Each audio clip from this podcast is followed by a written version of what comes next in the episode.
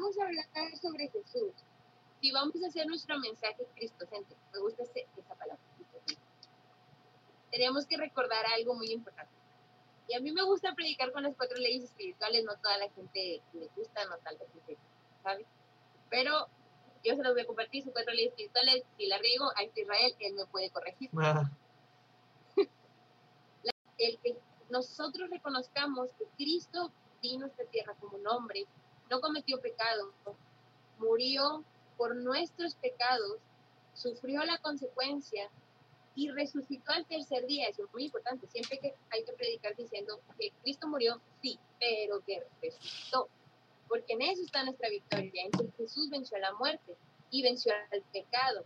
Esa es nuestra tercera ley escrita. Y la cuarta, es decir, que si tú aceptas a Jesús, no significa que tu vida va a ser color de rosa, no, significa que tú estás salvo de la condenación eterna, eres libre de no morir en el infierno y tú tienes una esperanza. La Biblia dice que Jesús es la esperanza de vida, ¿sí o no? Y también sabemos que cuando nosotros aceptamos a Jesús, el reino de Dios establece en nuestro corazón. Entonces somos salvos, esa es la cuarta. Entonces, si podemos entrar nuestro mensaje en Jesús, hay que recordar siempre qué fue lo que hizo Jesús en la cruz del Calvario. De eso tratan estos versículos que leímos, que Jesús es el Hijo de Dios, que es muy importante, que vino a esta tierra siendo hombre, fue tentado en todo y no pecó. A Adán nomás le pusieron una manzana y el vato pecó. O sea, ya Jesús lo mandaron al desierto 40 días y el man blanco, o sea, nunca pecó. Como que Adán aprende a Adán, aprende. Entonces, y gracias a esa obra de Jesús, ahora nosotros podemos decir, ay, qué chido, ya por fin hay una salida. No me voy a morir por mis pecados, yes. Tenemos a Jesús. Tu mensaje, siempre que prediques, pásalo en eso. Siempre habla de Jesús. Porque podrías hablar del amor de Dios hasta que se te acabe la saliva. Podrías buscar hablar de las promesas de Dios hasta que te quedes sin aliento. Puedes buscar hacer mil cosas pero el Evangelio gira en torno a una sola persona y esa única persona es Cristo. Desde el Génesis como el verbo hasta el Apocalipsis, como el Rey de Reyes y Señor de Señores, tenemos a Jesús. En toda la Biblia se habla de Cristo. Entonces tu mensaje siempre que prediques tiene que estar sí o sí dirigido a Jesús. Porque no buscamos llenar sillas, no buscamos que la gente nos vea a nosotros, sino buscamos que la gente conozca a Cristo y vaya a los pies del Señor para que tengan vida eterna, como dice Juan 3:16. Entonces, avancemos. El segundo punto, voy un poquitín rápido porque esto está bastante largo. El segundo punto es compartir con poder y llenos del Espíritu Santo. El, la última vez que tuvimos el UL hablamos de eso. Y yo les ponía el ejemplo de cuando cuando nuestros primitos quieren jugar con nosotros, tú los quieres hacer mentiras y les desconectabas el control. Y los morrillos están ahí en prisa, píquele, píquele, píquele a todo. Y veían un monito moviéndose en la pantalla y tú le dices, ah, mira, tú eres ese monito. Y en realidad los morrillos no estaban jugando, pero dicen, ah, sí, mira qué chido juego, ah, te gané. ah, sí, sí, sí. Pero sabías que no estaba jugando porque no estaba conectado a la consola. Entonces, es lo mismo cuando tratas de predicar sin el Espíritu Santo. Eres solamente un morrillo con un control desconectado, no estás haciendo nada. Pero eso viene en primera de ID 3.16. Pero la Biblia dice en primera de Corintios 2, del 4 al 5. Dice, y ni mi palabra ni mi predicación fue con palabras persuasivas de humana sabiduría, sino con demostración del Espíritu y de su poder por el rey para que vuestra fe no esté fundada en la sabiduría de los hombres, sino en el poder de Dios. Para predicar con poder hay que ser llenos del Espíritu Santo, quien nos dará la palabra correcta para compartir y el poder para realizar la labor de Dios que nos manda. Hay otro versículo que está muy chido y la verdad me gusta bastante, es Hechos 1.8 que dice, pero recibiréis poder cuando haya venido sobre vosotros el Espíritu Santo y me seréis testigos en Jerusalén, en toda Judea, en Samaria y hasta el último de la tierra. podría hablarles de muchas personas que he visto que demuestran el poder del Espíritu Santo cuando predican.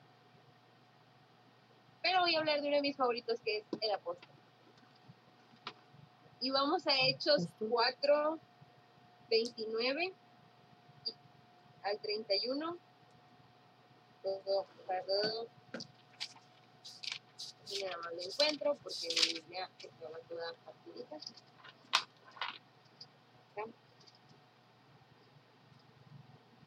Hechos 4, 29 al 31. Y Rami, ¿quieres ayudar a leerlo? Licia, no te veo.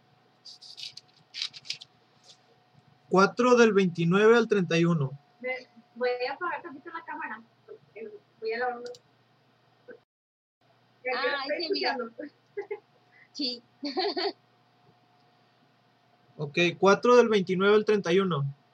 Yes. Ok.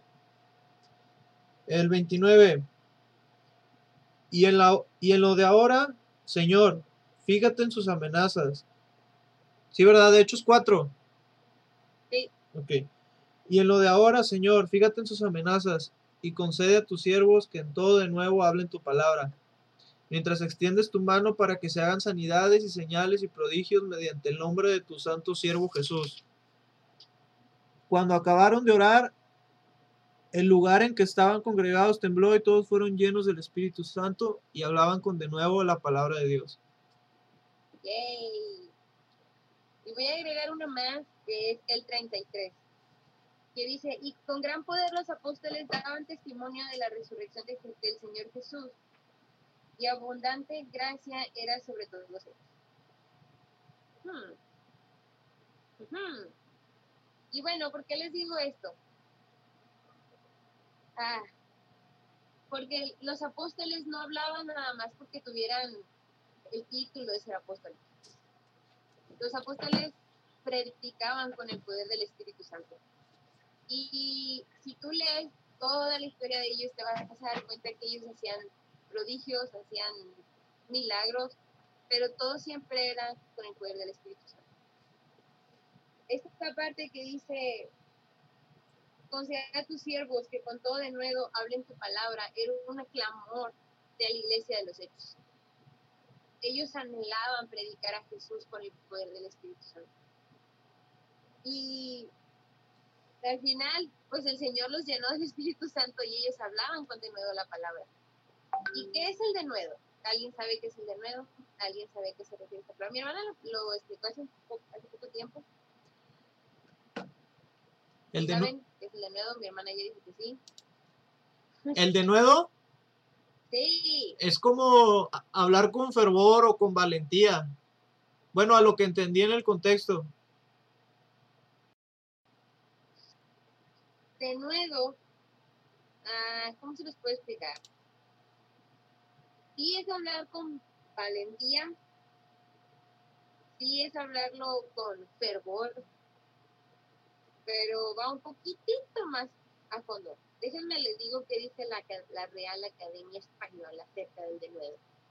Nada más dejen que cargue mi página.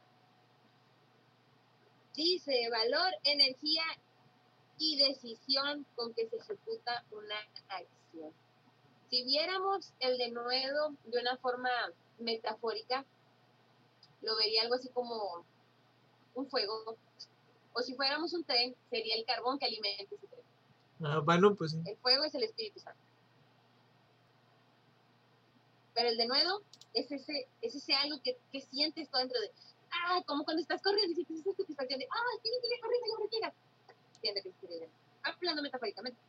Ok. Ah, nos movemos un poquito más y sé que voy un poco rápido, pero estos son ocho puntos y apenas vamos en el 2. Ah, en Hechos 6, del 8 al 10, 8 y 10, no, el nueve. dice así, está hablando de Esteban, el primer mártir de la Biblia, dice, y estaban llenos de gracia y de poder, hacía grandes prodigios y señales entre el pueblo. Pausa. Lleno de gracia y de poder. En el 10 dice, pero no podían resistir a la sabiduría y al espíritu con mayúscula con que hablaba. Cuando la Biblia habla sobre el Espíritu y viene con letra mayúscula, E mayúscula, se res- se refiere al Espíritu de Dios. Es decir, que Esteban estaba lleno del Espíritu Santo y hablaba con sabiduría. Él hablaba la palabra de Dios con sabiduría y no no lo resistían los que lo acusaban en ese momento, porque se la respetaban. Y dice que era lleno de gracia y de poder, que hacía grandes prodigios y señales en el pueblo. ¿Cómo vamos a saber que lo que estamos predicando mm, va por buen camino? Porque tienes al Espíritu Santo. Y el Espíritu Santo te respalda con su poder, con señales y con prodigios. Porque es su palabra. No lo estoy diciendo yo. Ahí viene, escrito está, escrito está, en natural. Les paso todos los versículos. Y la tercera, este es mi punto favorito de todo el estudio, de verdad, creo que aquí fue donde fluyó, fluyó, mi espíritu fluyó. Agradar a Dios y no a los hombres. Esto estaba muy chido porque justo en la mañana estaba leyendo una, un post acerca de esto y me gustó porque decía la persona esta que, que escribió el post, hace mucha referencia un poco a líderes actuales como que buscan más la imagen que lo que realmente dice la palabra de Dios. Y me pegó, o sea, no lo vi tanto como que, ay, ¿de qué están hablando? No, no, no, era más como, ay, caray, y si fuera yo. Entonces me puse a pensar y dije yo, bueno, eh, pues yo no quiero llegar a ese punto. Yo no quiero llegar al punto en el que, mm, pues en realidad no esté agradando a Dios, pero sí a los hombres. Sería, pues, en vano mi predicación si yo buscara más un aplauso que un lugar en el cielo. O al revés, que buscara que la gente me aplaudiera, pero nunca estuvieran ellos delante de la presencia de Dios. Estaría. Y dice algo más o menos así. En ocasiones el mensaje no va a agradar, claro. Pero el Señor dice que conocerán la verdad y la verdad los hará libres, que eso viene en Juan 8:32. Am, hablamos la verdad aunque incomode. No les damos a las personas por su lado. No encubrimos el pecado. No buscamos la gloria de los hombres. Primera de Tesalonicenses 2.4 dice, sino que según fuimos aprobados por Dios. ¿Por quién? Por Dios. Ah, para que se nos confiase el Evangelio. Uf. Así hablamos, no como para agradar a los hombres, sino a Dios que prueba nuestros corazones.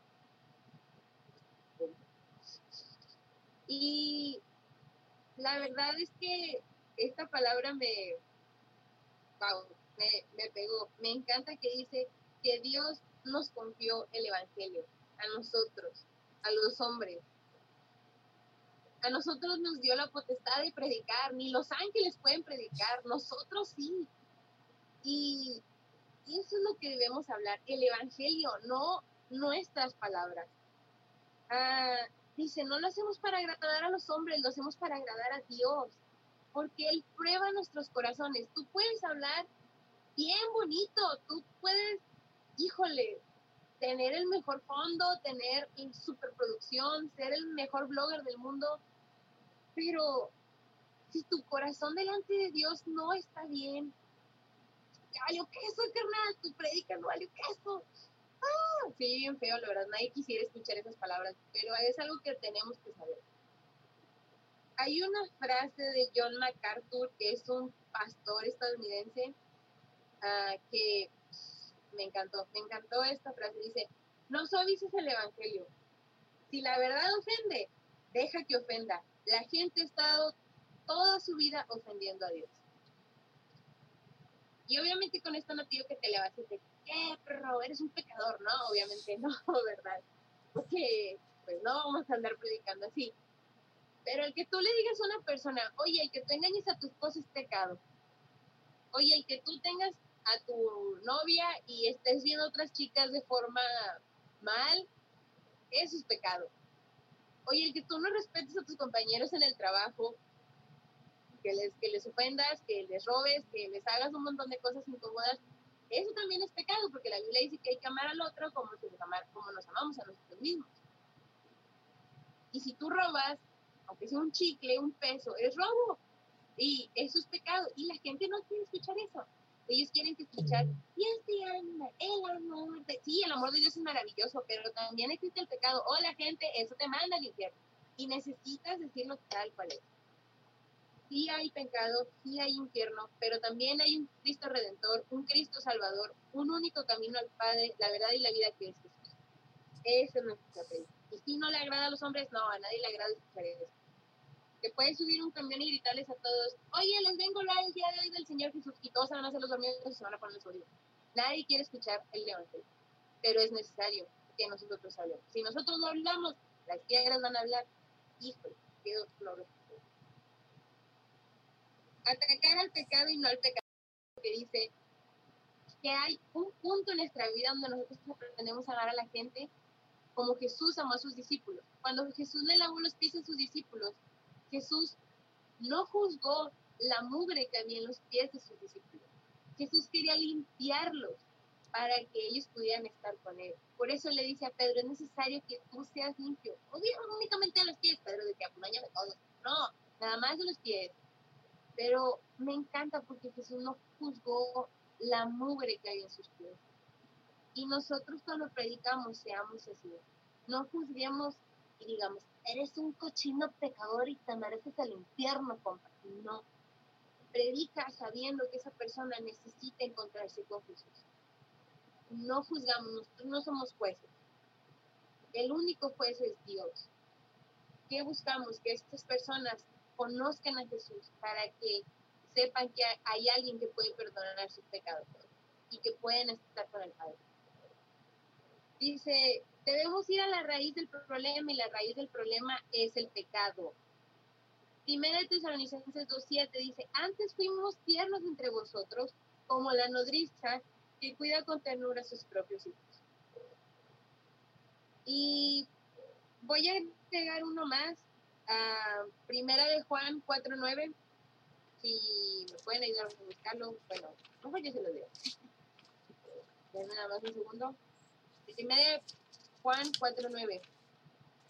Dice, en esto se mostró el amor de Dios para con nosotros, en que Dios envió a su Hijo unigénito al mundo para que vivamos por él. Acá, ah, creo que me equivoqué. Ah, no, sí, sí era ese. ¿Por qué? Porque me encanta que dice Ah, se mostró el amor de Dios. Y la verdad es que esto es algo que nosotros no debemos de olvidar. Que si Dios lo hizo por amor, nosotros también tenemos que mostrar con amor el Evangelio. Con amor, no encubriéndolo. Es diferente. Y me voy a mover un poquito más rápido. Vámonos a Romanos 12, a Romanos, yo amo Romanos, así que van a ver muchos citos de Romanos en este estudio. Romanos 17, eh, Romanos 12, 17 y 18. Dice, no paguéis a nadie mal por mal, procurad lo bueno delante de todos los hombres. Si es posible, en cuanto dependa de vosotros, estar en paz con todos los hombres. Y el 21 dice, no seas vencido de lo malo, sino vence el bien, no, vence con el bien al mal. Wow. Mm. Y si venciéramos el bien, no, si venciéramos el mal con el bien, ¿cómo lo haríamos? El pecado se vence con el evangelio. Así es. No buscas vencer una persona, buscas vencer el pecado. Más bien, Cristo ya lo venció. Muy bien, nos movemos. Amor por las personas es el siguiente punto. Uh, Primera de Tesalonicenses 2.8 dice, tan grande es nuestro afecto por vosotros que hubiéramos querido entregaros no solo el Evangelio de Dios, sino también nuestras propias vidas, porque habéis llegado a ser muy serios. Pablo predicaba amando a la gente hasta el grado de estar dispuesto a dar su vida por ellos. Y esto me lleva a un versículo que la verdad eh, me gusta mucho, me confronta mucho y espero que también sea bendición para ustedes. es Juan 15 al 13. Ay. Perdón, es que tengo problemas técnicos porque mi escritorio es prácticamente el piso. Así que está medio incómodo. Ah, Juan 15, 13. Aquí está.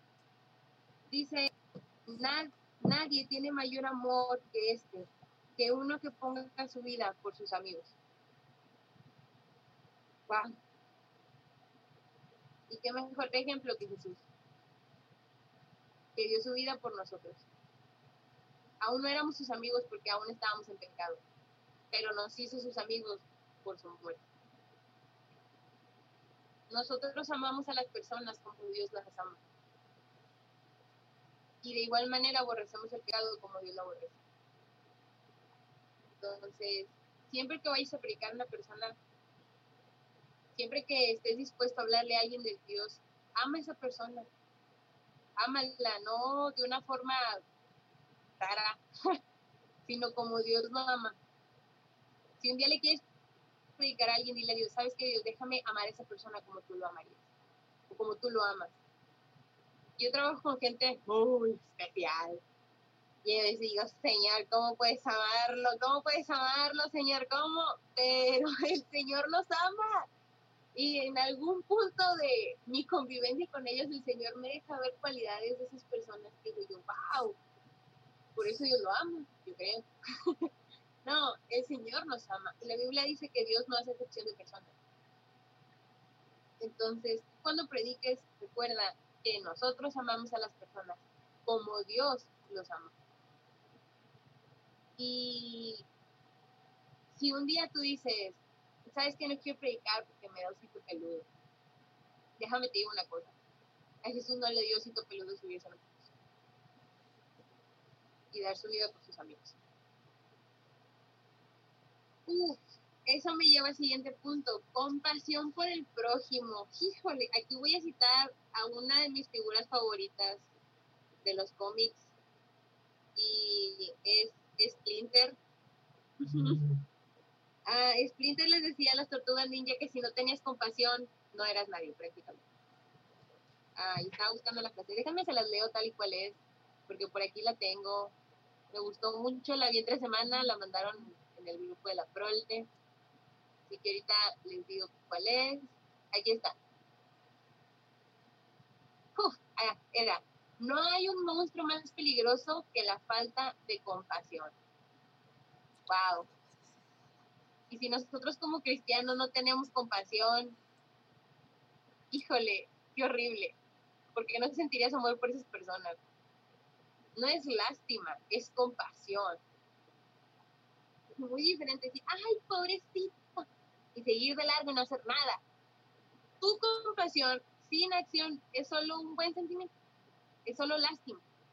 Pero compasión con acción, esa sí es verdadera compasión, ese sentimiento de decir, chanfle, así como Jesús cuando él miró a, a, la gente y decía que eran como ovejas sin pastor.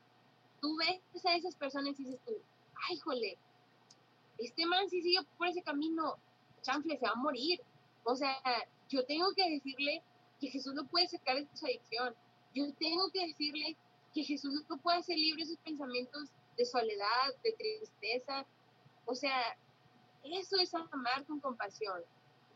Esa es, esa es la clave del, del predicar.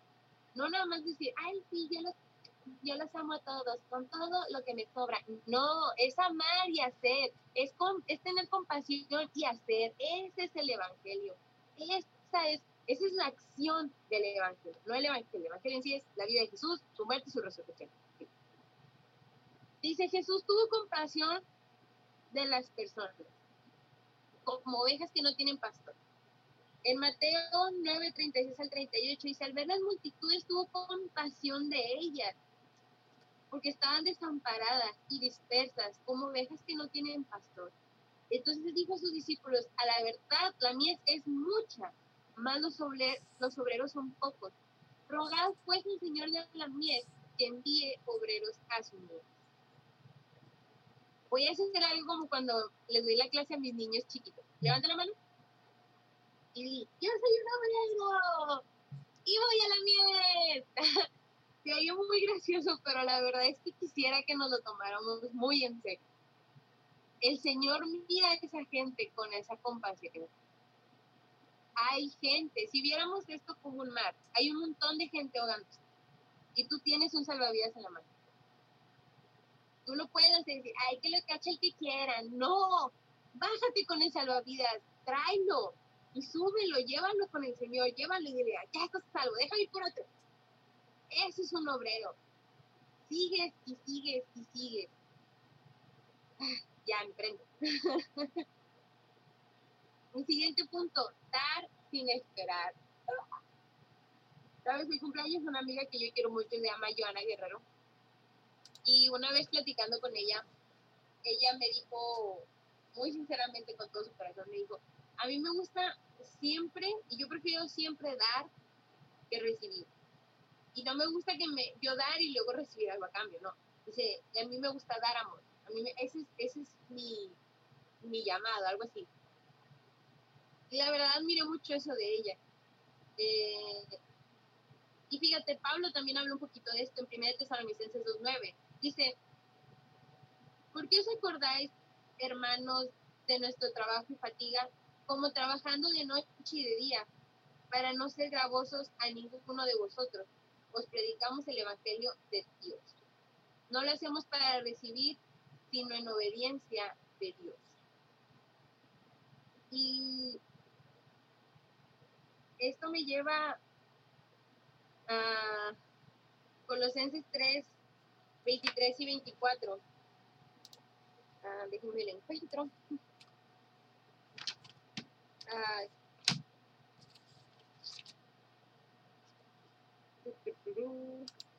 23 y 24 dice, todo lo que hagáis, hacedlo de corazón como para el Señor y no para los hombres, sabiendo que el Señor del Señor recibiréis la recompensa de la herencia, porque a Cristo el Señor servís. Entonces, cuando prediques, mira, a veces predicar no es fácil, la verdad.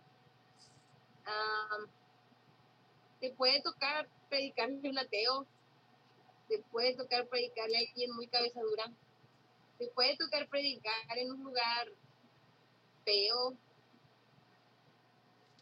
te, platico, uno de mis lugares más traumantes en los que me tocó hacer campaña fue un lugar al que literalmente le llamaban el basurero. Ah, no, era una escena para recordar. Era en el río Santa Catarina, algo así. Eh, era un lugar lleno de piedras, la gente estaba en bancas, no, no, no, fue de todo un caos.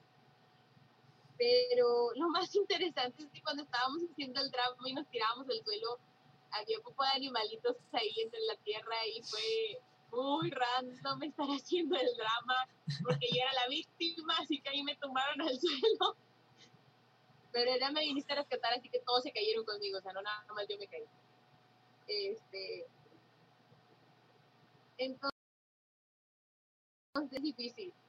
Humanamente hablando, a veces es difícil. A veces estás cansado, a veces no te sientes con ganas, a veces uh, un camión, a veces tu púlpito es una banca de un parque, a veces tu púlpito es nada y estás enfrente de una persona hablándole de Cristo.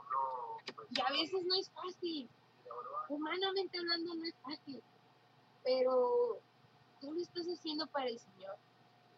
Tú lo haces no para agradar a los hombres, sino para agradar a Dios. Y créeme que una vez yo le dije al Señor, ah, tú te has estar riendo de todo esto. Pero así como Pablo diría, cuando dice que él, ah, cuando ya se está despidiendo Pablo en su última carta, que dice que él espera la corona de justicia. Y me, me imagino llegando en ese momento al cielo y decirle al Señor, el Señor te diga, mire tu corona, tiene piedras que la verdad me la estaba curando cuando te las estaba poniendo porque estabas en un parque gritando como loco y la gente pasaba y muchos no te oían. Estabas predicando en un camión y la gente se puso audífonos. Estabas predicando en un parque donde había piedras y lodo y te valió. Y, me encantó ponerle estas piedras en tu corona aquí.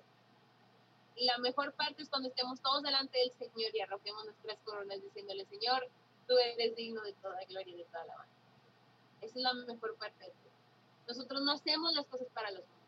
Nunca mires al hombre como alguien a quien agradar. Busca hacer las cosas para el Señor. Y lo voy a complementar un poquito ah, con Juan 8:32. No, olvídenlo, lo perdí.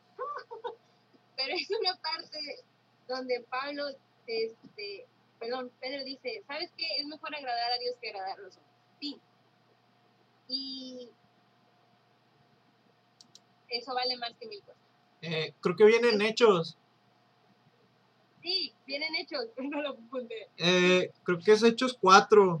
Ah, es cuando Pedro está haciendo su defensa entre los sacerdotes. Sí.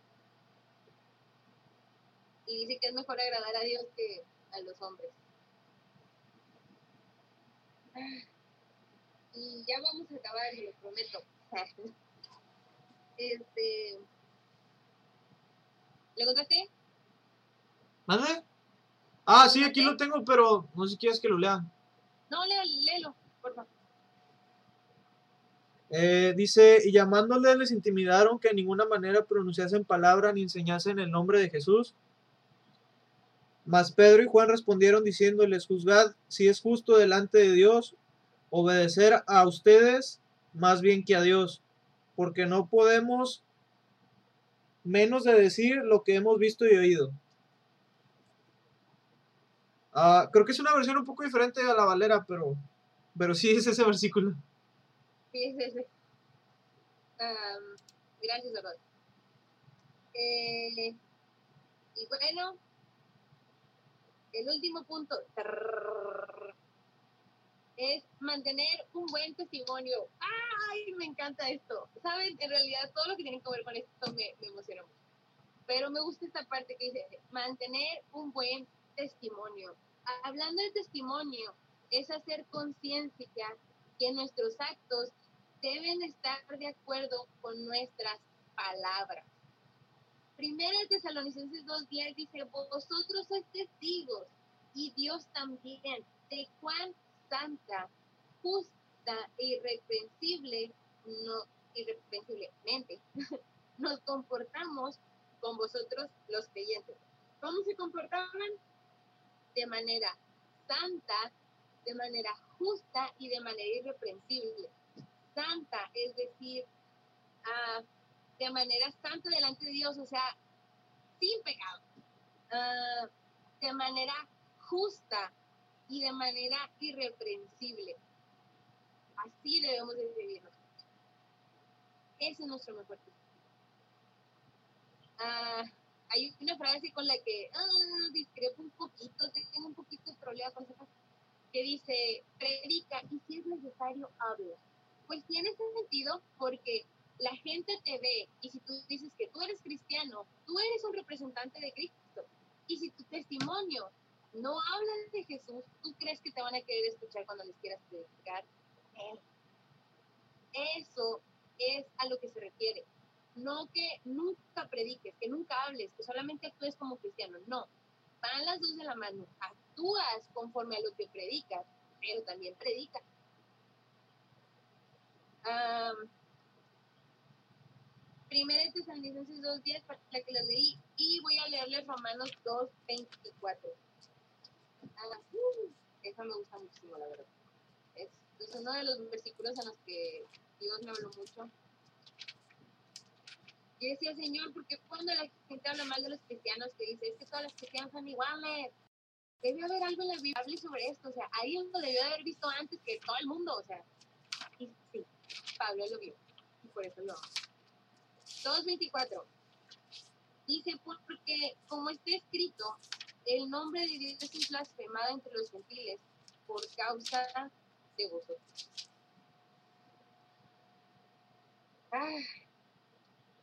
Sabes, a veces mucha gente no quiere escuchar el Evangelio porque ven cómo vivimos y a veces nuestras palabras no concuerdan con lo que entonces quieres predicarle a alguien, quieres llegarle a alguien y decirle, ¿sabes qué? Dios te puede ayudar. Ah, pues trabaja en tu testimonio. Y te digo esto y me predico a mí misma.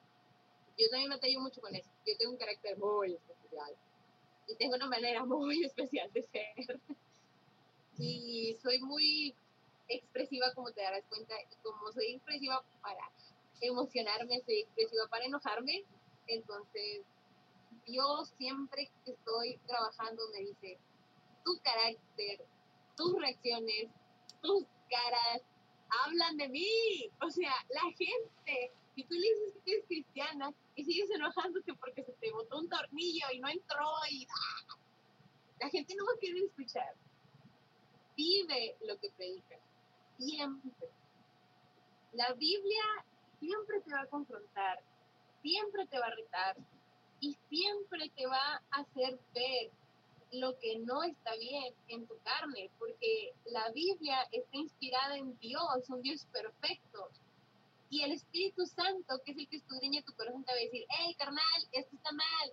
Y si no me crees, el mismísimo rey David le dijo eso a Dios, le dijo, escudriñame, Señor, ve si hay en mí camino de perversidad. Es decir, él reconocía que no era perfecto, él reconocía que había cosas que estaban mal, y le decía, mi Señor, ve lo que está mal en mí. Y nosotros a veces antes de predicar, antes de subirnos un púlpito, antes de, querer hablar y, ah, primero busca que el Señor mire tu interior, que tu manera de vivir sea como dice aquí la palabra, santa, justa e irreprensible, es decir, alejados completamente del pecado consagrados al Señor y de manera irreprensible, es decir, no te van a reprochar el, eh, pero yo también lo has pasado mal, lo estabas diciendo al otro, que tu mamá también. Pues no, obviamente, así nunca vas a poder predicar, o les vas a poder predicar, pero no te van a creer. Y ahora, yo sé que el que nos crea no depende de nosotros, depende del Espíritu Santo, Él es el que hace la obra. La Biblia dice Él es el único que nos da la convicción de justicia, de juicio y de pecado. Pero tu testimonio es algo muy importante, es algo que hay que cuidar. Créeme que me duele cuando escucho gente que dice, no, yo no voy a la iglesia porque los cristianos todos son Y yo era uno de esos. yo era una de esas personas. Yo cuando me hice atea, yo creía firmemente. Hasta que Dios me dejó ver una parte de esa iglesia que no conocía conocí un grupo de evangelismo muy diferente. Un evangelio que se vive es un evangelio verdadero. Tú predicas un Jesús vivo, que tu Jesús vive en ti. Si tú predicas una cruz, significa que tú llevas cautivo todo pensamiento contrario al Señor, lo llevas cautivo a la justicia de Cristo. Si tú estás pecando, tú sabes que no está bien y que tienes que ir a esa cruz y decir, Señor, aquí está mi pecado, límpiame. Justa, irreprensiblemente y con santidad. Así debe ser nuestro testimonio. Para terminar, pongamos en práctica estos consejos, compartiendo el mensaje de Jesús a nuestros familiares, amigos, vecinos, compañeros de trabajo y quien fuera que Dios ponga en nuestra vida. Que nuestra oración sea a Dios que fortalezca nuestra vida y nos llene de amor por las almas, almas para compartir con efectividad.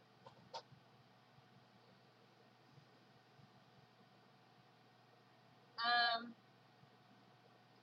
ay, que me apagó la luz. Ya apagué la computadora. eh, miren, ya acabé. Pero de todo esto que les dije espero no haber hablado tan rápido que, lo hayan podido cachar por ahí. recuerden siempre que el Evangelio es poder de Dios para la salvación de la gente. Así de importante es el Evangelio. El Evangelio no son palabras bonitas, no es un mensaje de motivación, no es algo siquiera que la gente quiere escuchar porque el Evangelio habla de verdad. Y la verdad no peca, pero incomoda. Entonces, vamos a predicar a Jesús con amor a las personas, odiando el pecado, sabiendo la importancia del Evangelio, sabiendo que no lo hacemos para los hombres, sino para Dios. Y siempre tener presente que nuestro testimonio también acompaña a nuestro predicación. Vamos a terminar, vamos a hacer una pequeña oración ya para